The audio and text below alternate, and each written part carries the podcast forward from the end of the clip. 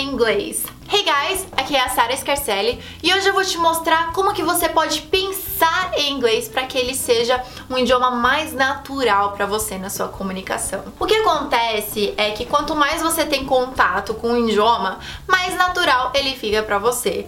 Então, quanto mais você lê livros em português, lê artigos em português, quanto mais você assiste filmes em português, quanto mais você ouve músicas em português. Quando você pensa em alguma coisa e você pretende expressar isso em voz alta, você vai falar em português, porque é como se fosse o seu sistema padrão. Então, como que faz pra gente alterar esse sistema padrão para o inglês? A primeira coisa que você precisa fazer é fazer com que seu cérebro raciocine em inglês.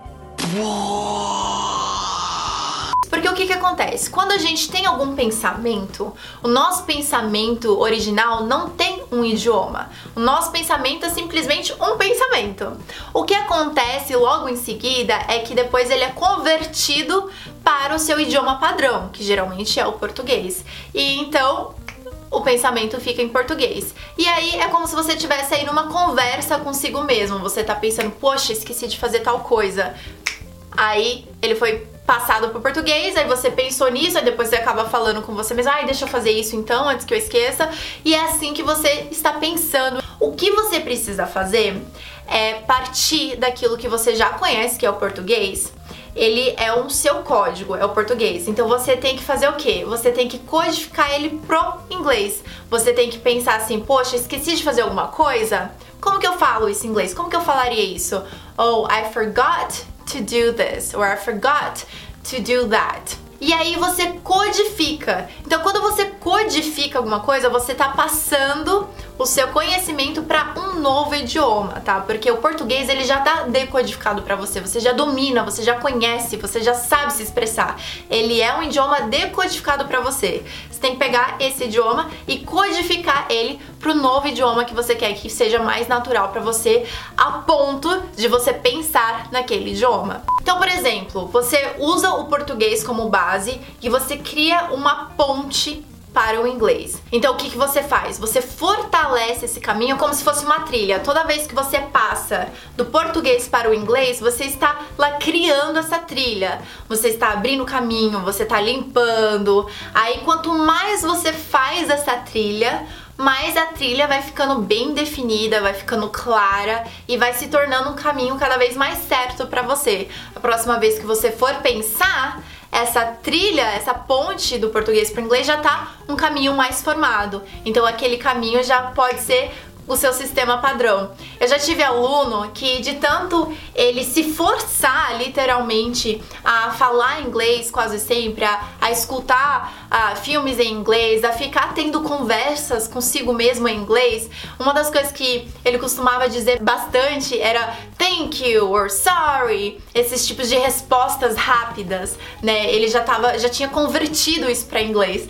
E era muito engraçado porque mesmo quando ele tentava parar de falar inglês, ele não conseguia. Então é isso que a gente quer fazer. Ele esbarrava em alguém que não falava inglês e ao invés de ele falar, opa, desculpa, ele falava, ai, sorry. E aí esse sorry já tinha ficado muito automático. Então aquela ponte já tinha sido formada, a trilha já estava bem definida, já tinha um caminho muito claro e ele estava sempre indo para aquele lugar. Então a gente precisa pensar dessa forma. A gente, tudo que a gente for fazer, tudo que a gente for falar, todo aquele pensamento que a gente cria, a gente converte ele intencionalmente no início para o inglês, até que aquela ponte, até que aquele trilho esteja cada vez mais claro e cada vez mais rápido.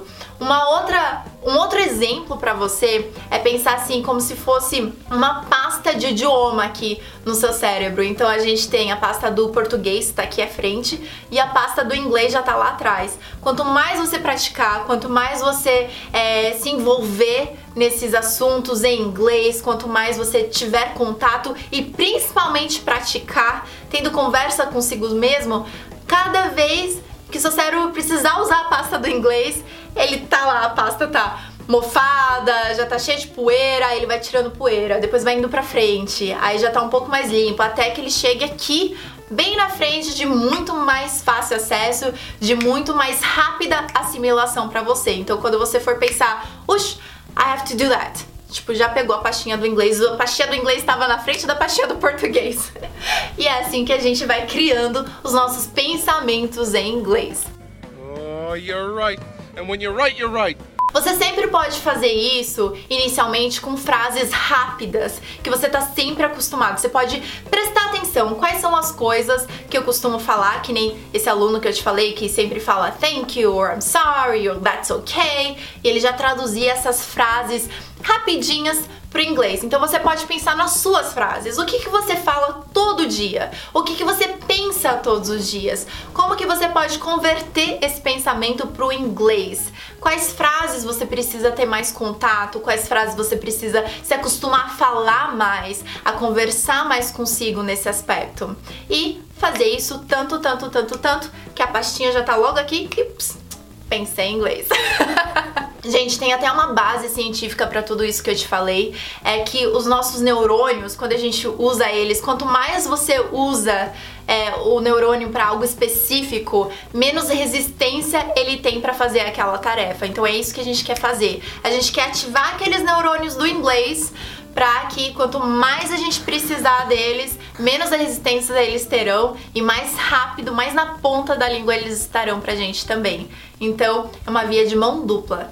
Agora, uma coisa que eu quero deixar muito claro é a questão da lógica disso. Por exemplo, quanto mais você escuta algo, melhor você fica, né, pra ouvir.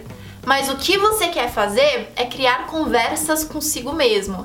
Então, para isso, para você pensar em inglês, você tem que começar a praticar mais. Você tem que começar a falar mais consigo mesmo, a pensar nas frases que você tem mais contato, as frases que você tem mais interesse em falar e ir praticando sempre até que ele fique mais natural para você e de repente você já está nessa conversa mental consigo mesmo. Então, é isso que acontece. Na hora que você precisar expressar aquele pensamento em voz alta, aí você já pode escolher expressá-lo em inglês também. Então tem essas duas diferenças entre, ah, para pensar em inglês, né? Eu tenho que ficar ouvindo muito, eu tenho que ficar falando muito. Você tem que praticar bastante e tem que ser intencional. Eu quero que você me diga se tem algo que eu falei que você já faz, se você já coloca em prática. Deixa aqui nos comentários também se você já se pegou pensando em inglês alguma vez, se você já ficou falando consigo mesmo e acha, nossa, nossa, todo mundo vai achar que eu sou maluco.